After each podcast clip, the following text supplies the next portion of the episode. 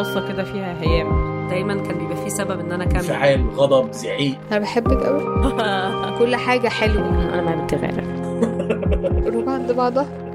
قصص عن تلك الطاقة التي تحرك الكون. تستمعون لبرنامج بحب من إنتاج شبكة كيرنينج كلتشرز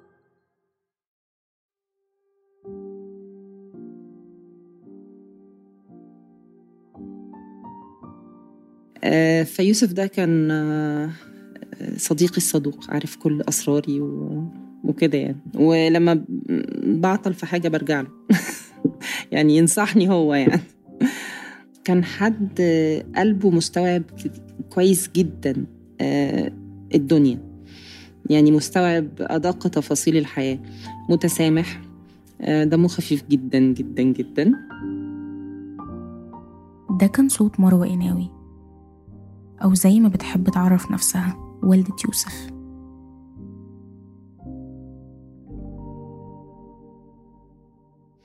يعني يمكن أنا بالنسبة لي كانت الأمومة تدريجية بتكبر لأن أنا كنت شايفة إن أنا صغيرة كنت دايما عندي تخوف من المسؤولية ومن العالم عامة يعني بشوفه عالم شرير. فما كنتش محبذة فكرة الأطفال بس الحمد لله. مش بس مروة بطلة قصتنا اليوم البطل الثاني هو كمان ابنها يوسف. كان بيلعب مزيكا وبيرسم وكان بيصور بيصور حلو جدا لدرجة إن أنا الفترة الأخيرة كان بيصورنا كتير جدا. وكان لينا ما فيش حد ملوش صورة حلوة من من عيون يوسف يعني فاهمة؟ آه وكان فعلا متميز في ده لدرجة إن هو كان ه- مفروض إن هو هينزل تدريب مع مخرج صديقنا يعني إن هو ينزل يصور من كتر ما شفنا كلنا لاحظنا عليه الملاحظة دي إن هو بيحب التصوير وإن عينه فعلا حلوة ومميزة يعني. أنا دايما بقول إن يوسف عاش أنا عملت له حياته في كبسولة يعني يعني هو عاش اللي إحنا عشناه كله وال- واللي لسه هنعيشه في, في, في فترة أقل بكتير يعني.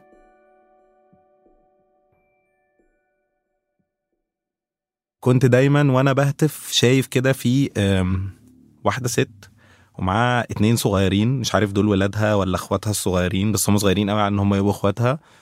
وكانت دايما متحمسة قوي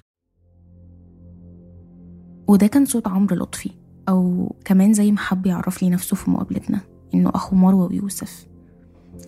علاقتهم بدأت في واحدة من مسيرات ما بعد الثورة اللي عمرو كان دايما بيهتف فيها ما بين 2012 و 2013 من وقتها بقوا أصدقاء مقربين مش بس ليها كمان ليوسف اللي علاقتهم اتحولت لصداقة وأخوة. يوسف كان بيحبنا ومش عايز يبقى معانا هو عايز ياخد الحلو من كل واحد فينا. فيشوف فلان بيحب الاهلي قوي. فأنا هروح مع فلان أتفرج على ماتشات الأهلي. بيتفرج بقى في الاستاد بيتفرج في بيتهم. فلان آه، بيك بيفكر حلو قوي. أنا هتناقش مع فلان وهتكلم معاه وهخش في conversations مش بتاعت سني خالص.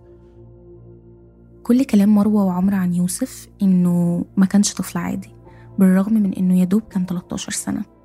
ولأن يوسف كان مع مروة في نفس المدرسة اللي هي بتشتغل فيها في الإدارة فكانت بتلاحظ إنه قد إيه كان مستوعب تفاصيل الحياة. بيفكر في كل حد وكل حاجة حواليه حتى من غير ما يعبر عن ده بشكل واضح.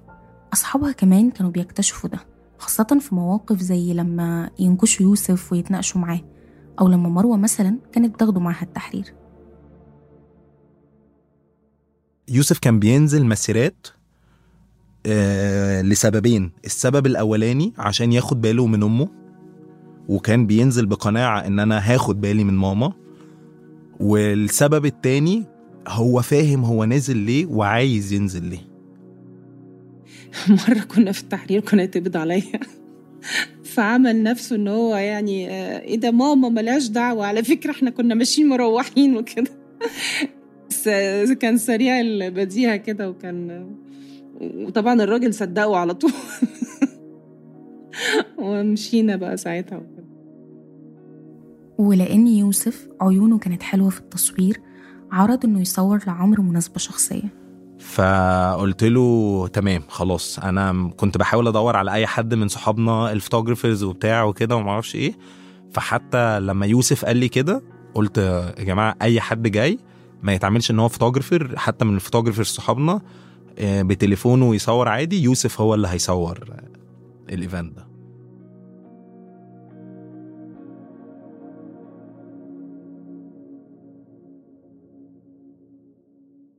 قبل ال event ده بيوم تحديدا يوم الخميس 18 مايو 2017 يوسف كان خارج مع أصحابه واقفين في ميدان الحصري في 6 أكتوبر لغاية ما مروة بيجي لها تليفون.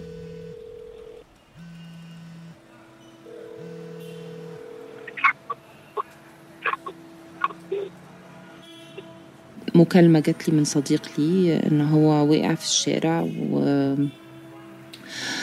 وأغمى عليه وإحنا هننقله المستشفى. طبعا أنا كنت في وسط البلد وهو كان في 6 أكتوبر ويوم خميس فالزحمة كانت بشعة فأخدت وقت على ما أوصل. طبعا طول الوقت ده كان بيجي لي تليفونات من صديقه بسرعة يا طنط بسرعة يوسف قلبه وقف بسرعة يا طنط يوسف تعبان يوسف آه، كده. فأنا طبعا أنا مش فاهمة حسيت إن هو يمكن طفل مش فاهم بيقول إيه قلبه إيه اللي وقف قلبه يقف ليه. كلمني ساعتها الدكتور وقال لي ممكن بيانات الطفل عايزينه بسرعة وبتاع. آه، طبعا آه، أكيد يعني كنت ابتديت أخش في مرحلة البانيك شديد جدا ومش فاهمة إيه اللي بيحصل ومش فاهمة ده هو خبطته عربية يا ترى وهم مش عايزين يقولوا لي.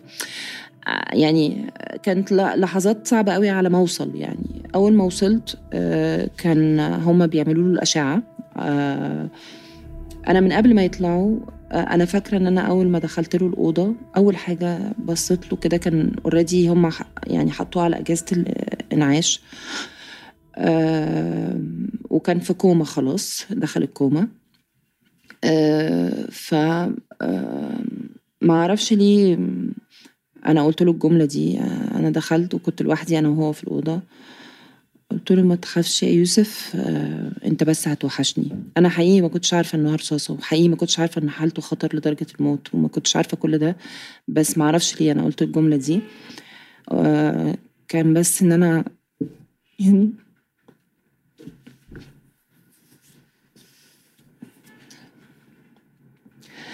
يعني كان يعني كنت حاسة إن هو خايف. عايزة أطمنه لا شك إنه فقدان عزيز هو من أصعب التجارب الإنسانية ومن أصعب الأشياء اللي ممكن أي إنسان يختبرها. بس شو بيصير لو ما كان عنا وقت إن نحزن وما كان عنا وقت كافي كمان لنتخطى؟ بهالحلقة مروة بتشاركنا مراحل الفقدان والألم اللي مرت فيها بعد وفاة ابنها يوسف تحكي لنا عن معركتها الطويلة اللي خاضتها لتسترجع حق ابنها يوسف وعن علاقتها المستمرة معه لليوم حتى. بترككم مع منتجة هالحلقة. أماني عادل. اليوم ده كان بداية لحظة اختبار قوية. بتترمي فيها مروة في قلب محنة وتجربة قاسية. هتمر بيها هي وكل اللي حواليها من اللي شافوا وعرفوا يوسف. رحت هناك أنا فاكر وأول ما دخلت المستشفى كانت الناس قاعدة على الرصيف بقى كان ناس كتير قوي يعني. فلقيت مروة ربنا ما يكتبها على حد الخضة وربنا ما يكتبها على حد قلة الحيلة. أول يوم دي كانت صعبة جدا وأعتقد إن أنا في في blackout كده مش فاك في حاجات مش فاكراها كويس جدا مش بوضوح قوي. بس فاكرة إن أنا صاحبه لما وقع من طوله وقعد يضرب دماغه في الحيطة ويقول أنا عايز يوسف أنا عايز يوسف. ويزعق بصوت ويصرخ في المستشفى. بس أنا فاكرة إني بصيت له ورحت شايلاه كده وموقفاه على حيله كده وقلت له ما تقلقش يوسف كويس. وحتى لو ما بقاش كويس فهو كويس فخليك كويس. دي كانت لحظة كنت فقت منها زي ما يكون عشان أفوقته فقت أنا. لما يوسف دخل المستشفى اكتشفوا بعد ساعة تقريبا إنه اتضرب برصاصة. ولكن ما كانش أي حد عارف مصدر الرصاصة دي كانت منين. وبعد خمس أيام من وجوده في العناية وبعد التحقيقات عرفوا إن الرصاصة اللي اتصاب بيها يوسف في المخ كان مصدرها رشاش آلي. واحد من الأشخاص كان بيضرب بيه في الهواء في فرح على بعد أكتر من كيلو من المكان اللي كان واقف فيه يوسف. ضرب النار في الهواء هو طريقة احتفال منتشرة بشكل كبير في الأفراح والمناسبات في مصر.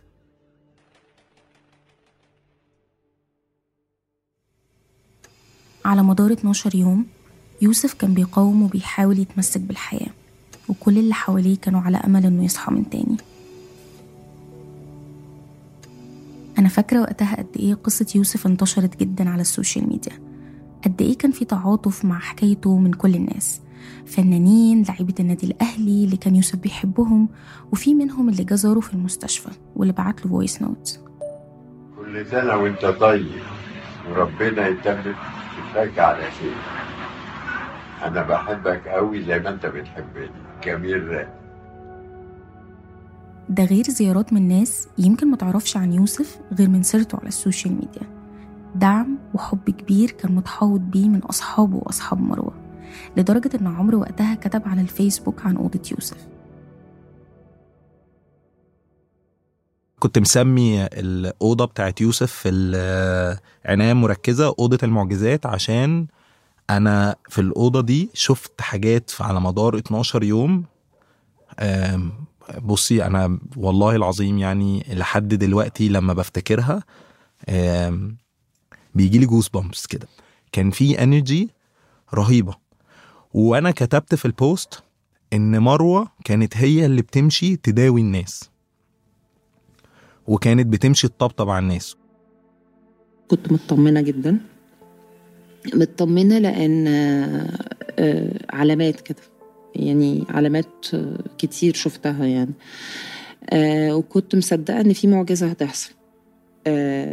يعني كان عندي يقين كده إن مش مش معقوله الإيدين دي كلها اترفعت لربنا ومش هيحصل يعني إنه يقوم. بس كان عندي رجاء لربنا إن لو قام يقوم شخص سليم. ما فيهوش خدشة.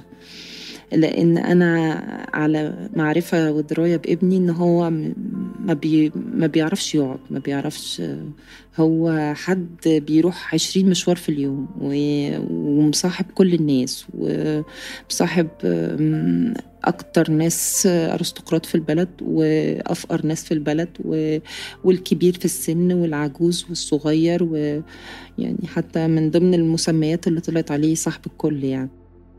واحدة من أكتر الحاجات اللي فاكراها أول مرة سمعت وقريت فيها عن يوسف وعن اللي حصل له هو الكلام اللي اتكتب عن مروة نفسها عن قوتها وإيمانها في لحظة يمكن من أصعب اللحظات اللي ممكن تعدي على أي إنسان بس مروة كان في دافع تاني بيحركها. كان في صوت داخلي كده لما دخلت عليه الأوضة أول ما شفته يعني أول ما دخلت أول يوم.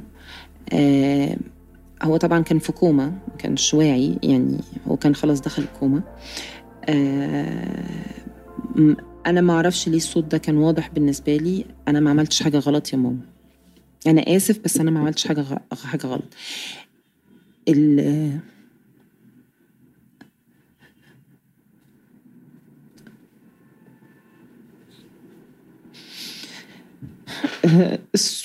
الجملة دي آه،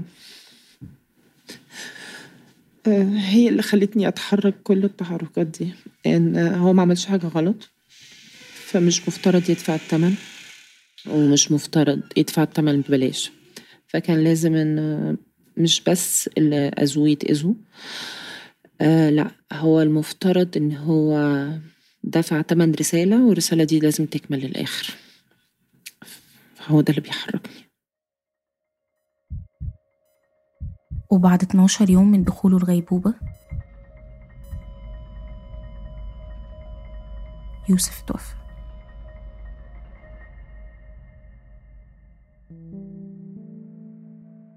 على الرغم من كل المشاعر اللي مروة كانت بتمر بيها بعد وفاة يوسف إلا إنها كأم ما كانش عندها المساحة اللي تخليها تقدر تاخد وقتها في الحزن على فقدان ابنها أو تعبر فيه عن هشاشتها. اللي خلاني يعني لغاية النهاردة ما ينفعش انهار. مفيش رفاهية الانهيار هي بنتي.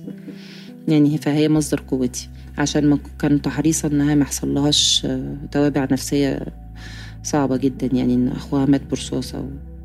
لما توفى يوسف فداخلة أسلم عليه.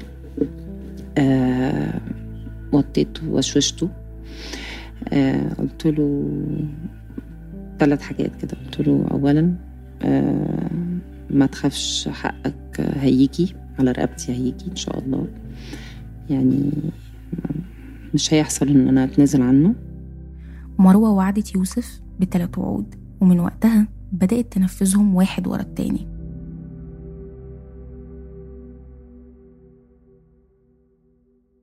قبل وفاته التحقيقات أثبتت إن اللي ضربوا النار في الفرح كانوا أربع أشخاص. اتنين منهم اتقبض عليهم واتنين هربوا. واحد منهم كان ظابط والتاني ابن عضو برلماني.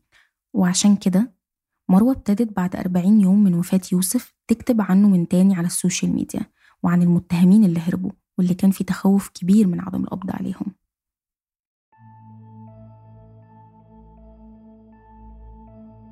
وبعد سنة من الضغط الكبير اللي عملته مروة سواء إعلاميا أو استمرارها في الكتابة عن قضية يوسف على الرغم من تعرضها للتهديد والضغط في مايو 2018 اتحكم على المتهمين بسبع سنين سجن بتهمة القتل الخاطئ ليوسف وحيازة سلاح بدون ترخيص. ولكن من وقت الحكم ولغاية بعدها كمان بشهور من عدم القبض على المتهمين اللي هربوا مروة قررت تتحرك مرة كمان. القضية ما كانتش عايزة تتحرك أصلا يعني كانت محطوطة في الدرج. فطبعا أنا نزلت واقفة قدام مجلس الشعب وتهددت بال- بالاعتقال. بس الحقيقة ما حدش عمل أي خطوة من دي هو كان تهديد بس يعني. قلت لهم ماشي أنا معاكم. يلا اعتقلوني يعني. يمكن مروة في اللحظة دي ما كانتش متخيلة إن العدالة اللي طلبت بيها في الثورة ونزلت عشانها مسيرات وشاركها فيها ولادها بعدها بكام سنة هتكون بتحاول تحققها وتجري وراها عشان ترجع حق ابنها. عدالة يمكن كان بديهي بالنسبة لمروة إنها تتحقق بسرعة بس المماطلات اللي حصلت في القضية من وقت الحكم ولغاية سنة تقريبا بعدها من عدم القبض عليهم خلى مروة تلجأ لآخر خطوة في توقيت مصيري بالنسبة لقضيتها لأن المتهمين اللي هربوا طلبوا إعادة المحاكمة من تاني عن طريق محاميهم.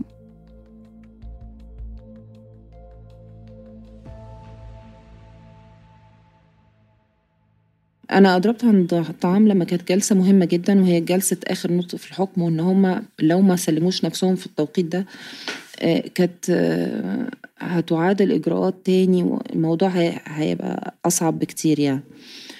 فقررت إن أنا هضرب عن الطعام والحقيقة إن أنا ما كنتش حاكية لحد حتى من أصدقائي المقربين غير ليلتها اخترت ثلاثة منهم منهم اتنين محامين أصدقائي فكانوا عشان هم المحامين للقضية كانوا لازم يعرفوا. وصديق ثالث مروة كانت بتخوض حرب فيها جبهات كتير في نفس الوقت. بداية من معركة فقدانها ليوسف ورفضها إنها تستسلم لحزنها عشان تقدر تجيب حقه لغاية معركتها ضد سلطة ونفوذ وشبكة علاقات كبيرة. هم في الأول كانوا متخيلين اللي هي هتجعجع شوية وتسكت. فاستهتروا بيا. بس ما يعني ما تخيلوش. ابتدت تتحرك ساعتها القضية. آه، خدنا حكم. آه، فكنت قبل أي جلسة لازم آه، ألقي الضوء تاني يعني عشان الناس ما تنساش. آه، وعلى فكرة بالمناسبة هو أنا دايما الناس شايفاني أنا البطل. والحقيقة إن أنا بشوف إن إحنا أنا وهو بنلعب ماتش. آه، هو بيشوط الكورة وأنا اللي بجيب الجون بس هو اللي بيشوط لي الكورة مش أنا.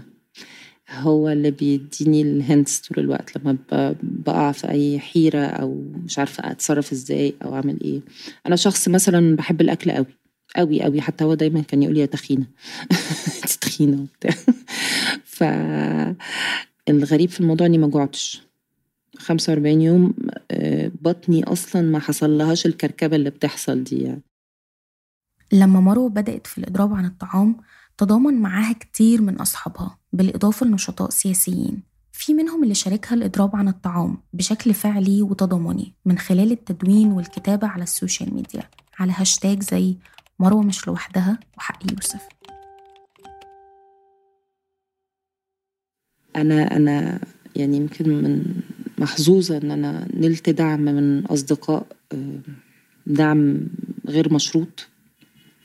الناس كلها لما أبقى مضربة عن الطعام وأبقى ماشية في الشارع كده رايحة أجيب حاجة أو كده ألاقي شباب واقفين على النص يقولوا لي ربنا ينصرك يا أم يوسف فكل ده دعم يعني ناس أعرفها وناس معرفهاش يعني أنا فاكرة كويس جدا الفترة دي كانت آه، فيها قشعريرة كتير قوي يعني من ضمنها يعني الأطفال لما بيجوا آه، واحدة تجيلي لي أنا ما أكلتش النهاردة عشان أبقى معاكي. آه، وواحدة مش صديقته ده دفعات أصغر كتير يعني ما يعني صغنطاطين يعني خالص.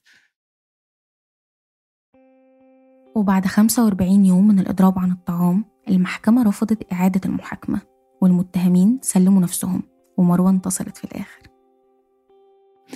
لحظة انتصار قوية جدا. بس هي آه، أنا فاكرة إن أنا كتبت ساعتها انتهى الدرس يا غبي. والحقيقة ما ما كانش أقصد الغبي هم. هم هم جزء من الغباء يعني. لكن كان قصدي بالغبي اللي هو مش مقتنع ما عندوش قناعة إن هو الحق آه، لما بتمشي وراه هيجي هيجي. لا آه، يعني مش مفترض إن إحنا نتنازل عن حاجة ومش مفترض إن إحنا نيأس في نص الطريق لأنه هو آخره في النهاية صح. لا أنا فاكرة إن أنا يوميها طبعا أول المدرسة كلها كانت عندي في المكتب بأهالي بال... وأولياء الأمور بال... كله داخل يبارك لي و... لما كلنا نقابل يوسف كده إن شاء الله في الآخر مروة مش هتقدر عمر يعني عمرها في حياتها ما هتبص في الأرض ولا تقول له إن هو إن هي ما عملتش أي حاجة من اللي عليها ليه. هي عملت كل حاجة. أنا دايما بقولها أي انتصار باخده في موضوع يوسف هو بيبقى لحظي. آه، الفرحة بتاعتها لح- لحظية يعني. طبعا هو عدم وجوده منقوص جدا يعني. آه، بتبقى لحظية. فرحة لحظية يعني. جبت لك حق. ده أول وعد.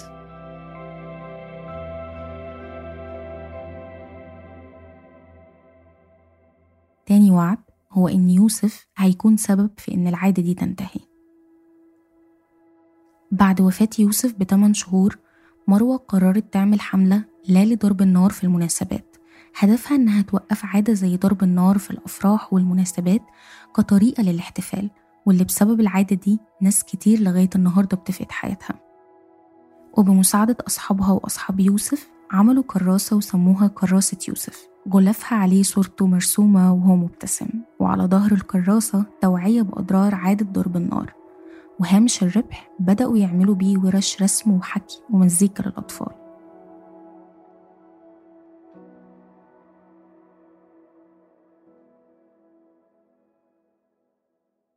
أول ورشة عملناها كانت ورشة في مدرسة كانت اتعملت باسمه. آه، أنا لما روحت ال- المدرسة دي في قرية فقيرة جدا يعني تحت حد الفقر جدا يعني. فأنا تخيلت إن أنا دي ناس مش صح اللي أنا رايحة لها. اللي اكتشفته بقى إن أنا لما روحت إن آه، هي كانت ورشة حكي ساعتها. ف وإحنا بنحكي لهم احكوا لنا حكاية ليها علاقة بفرح طب بتعملوا إيه في الأفراح. طلعوا بيضربوا نار وبيحصل حوادث وبيحصل وفيات هي هي يعني. مروة كمان بتحاول تغير في القانون. تغير توصيف تهمة القتل الخاطئ وكأن ده فعل عادي وحصل بدون قصد وبدون نية الأذى. بس الحقيقة إن الأذى بيبدأ من أول قرار الاحتفال بطلقة عشوائية في الهواء وعشان كده مروة بتحاول تقنع الأجيال الجديدة من خلال حملتها إن الاعتراض والاحتفال ممكن يحصل بطريقة سلمية وبدون أي عنف. وعلى الرغم من إن ناس كتير شايفة إن مفيش فايدة أو أمل مع عادة مجرمة في القانون بس بيتم تنفيذها مجتمعيا مروة مصرة ومكملة. نفس اللي كان بيحركني في ال 45 يوم آه وفي حق يوسف المطلق يعني. آه الناس مش شايفة من عيني الناس مش شايفة من عندي الناس شايفة من حتت تانية فشايفين موت يا حمار. ما حدش هيبطل يضرب نار انسي. ما أعرفش أنا عندي يقين إن ما دام ربنا اداني الرسالة هيديني القوة. بس هي دي. وما دام اداني الرسالة يبقى هو آه، يعني ما خدش ابني عن فراغ كده يعني. مش متشتت يعني. يعني لو أنا مؤمن بالفكرة وحاجة حتى واحدة لو كل الناس بتقول إن أنت غلط هتكلم برضه لأنك أنت مؤمن. مش موضوع أنت غلط. لو أنت شايف نفسك موهوب في كوره ولا شايف إن أنت مش مش. بس ممكن تشتغل. أيوه. ممكن اشتغل ده كان تسجيل ليوسف من آخر احتفال راس سنة كان موجود فيه مع مروة بيدافع فيه عن رغبته واختياره في إنه يطلع لعيب كورة. كنا أنا وأصدقائي وهو قاعد وقاعدين نتكلم عن أحلامنا كلنا وهو كان من ضمن الحكايات.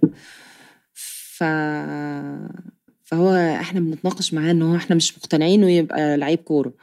هو كان كان بيلعب عايز يلعب كورة وبتاع. وإحنا شايفينه الراجل بي بيصور حلو هيطلع مخرج آه، فنان حاجة كده في الاتجاه ده مش اتجاه الكورة خالص يعني. فهو ليه فيديو حتى مشهور يعني في الموضوع ده إن هو بيقول لو كل الناس بتقول إنك غلط هتكمل عشان تمؤمن في الفكرة. فبنقول له يعني أنت شايف نفسك موهوب يا يوسف؟ قال لا مش موهوب أنا هشتغل على نفسي. وبعديها طب ليه يا يوسف عايز تبقى لعيب كورة؟ عشان لاعبين الكورة معاهم فلوس كتير وأنا عايزة أبسط ماما. بعد الفاصل رح نعرف كيف علاقة مروة بابنها يوسف لهلأ مستمرة. بالعكس تكبر يوم بعد يوم. رجعنا. بالرغم من مرور ست سنين على وفاة يوسف إلا إن العلاقة ما بين مروة ويوسف لسه مستمرة وبتكبر يوم بعد يوم. علاقة كلها مشاعر فقدان وحب وحياة. كنت قادرة أشوفها وأحسها في كل كلمة مروة كانت بتحكيها لي عنها وعن يوسف. اللي موجود في كل ركن في حياتها زي ما موجود صوره في كل ركن في بيتها. أو زي في رغبتها إنها تقعد وإحنا بنسجل ووراها جدارية كبيرة عليها بورتريه مرسوم ليوسف. وكأن أي فعل أو حكاية بتخلي سيرته حاضرة ده بيقويها وبيدفعها تكمل وتقاوم للآخر. يعني هي بقت يوسف ثم الحياة أو يوسف اتلو... اتلونت حياة بي... بيه هو هو على طول موجود آه، سيرته ما بتبطلش ولا بين صحابي بين في البيت في في في كل حتة هو موجود. بكل ذكرياته بكل آه، أنا بحسه بيكبر أو بحس هقول لك حاجة يعني يوم التخرج بتاعه اللي هو المفروض كان يبقى التخرج يعني زمايله هما بيتخرجوا أنا الحقيقة إن أنا حسيت إن يوسف ابني بس اللي بيتخرج مش مش دفعته. ال- الموضوع كله كان عليه هو.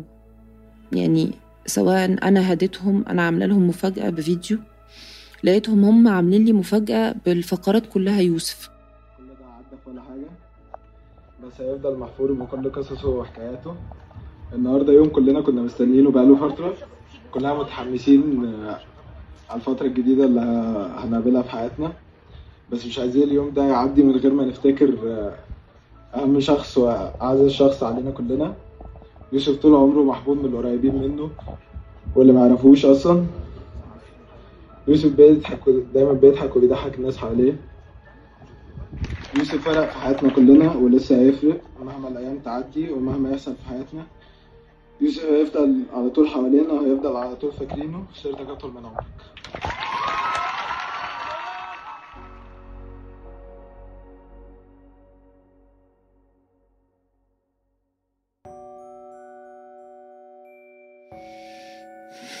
أكتر حاجة مفتقدة حنين. كان حنين أوي. كان حنين جدا.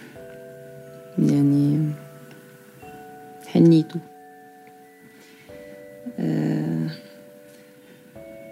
مش عارفة. والله هما كانوا بيقولوا على زمان إن أهالينا ابن موت. جميل كان جميل. كان حاجة حلوة كده منورة البيت. لا طبعا كان عامل حس في البيت وكان آه،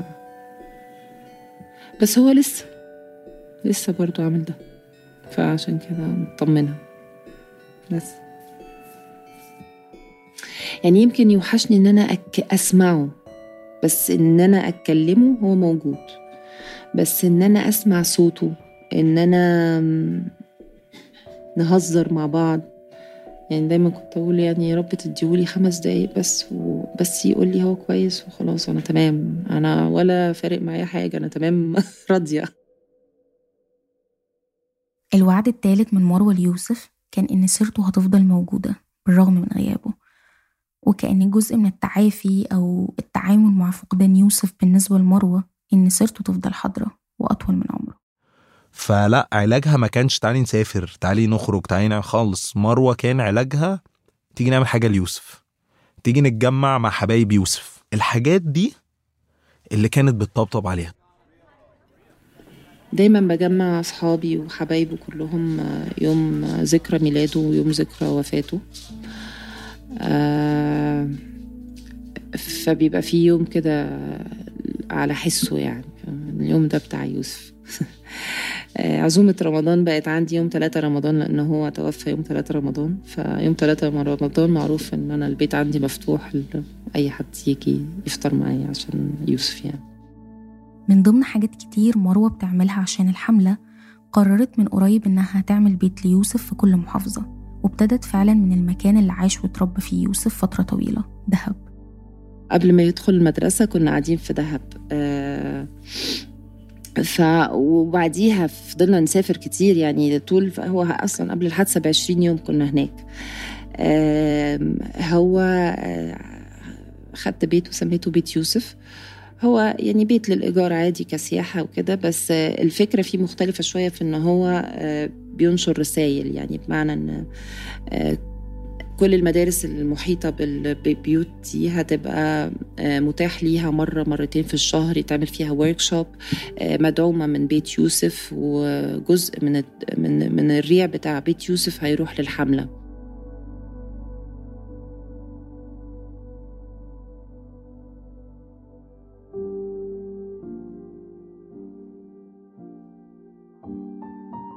مروة مش بس ست جدعة وقوية وشجاعة. نضلت واتمسكت بحق ابنها وتحدت القريب والبعيد وخطرت بحياتها. وكان نفسها طويل كفاية عشان توفي بوعودها ليوسف. ولكن مروة قدرت تحول ألم وجرح شخصي تماما لقضية كبيرة تشغل كل الناس وتحاول فيها تنقذ أرواح تانية وأهليهم من إنهم يعيشوا لحظة واحدة من لحظات وجع كتير زي اللي مرت ولسه بتمر بيها. حولت لحظة انهزام لانتصار كانت مؤمنة بيه من جواها. بصي هو يوسف اتولد في يناير حلو؟ آه هو جه في يوم 3 يناير. والثورة كانت في يناير. فأنا دايما بقول إيه؟ آه يوسف والثورة ماتوا. بس سابوا أثر الفراشة. يعني هما لا ما راحوش. يعني الأثر موجود ولا يزول بزوال العالم كله هيفضل موجود. محدش هيقدر ينكر اللي عملته الثورة فينا ولا حد هيقدر ينكر اللي عمله يوسف فيا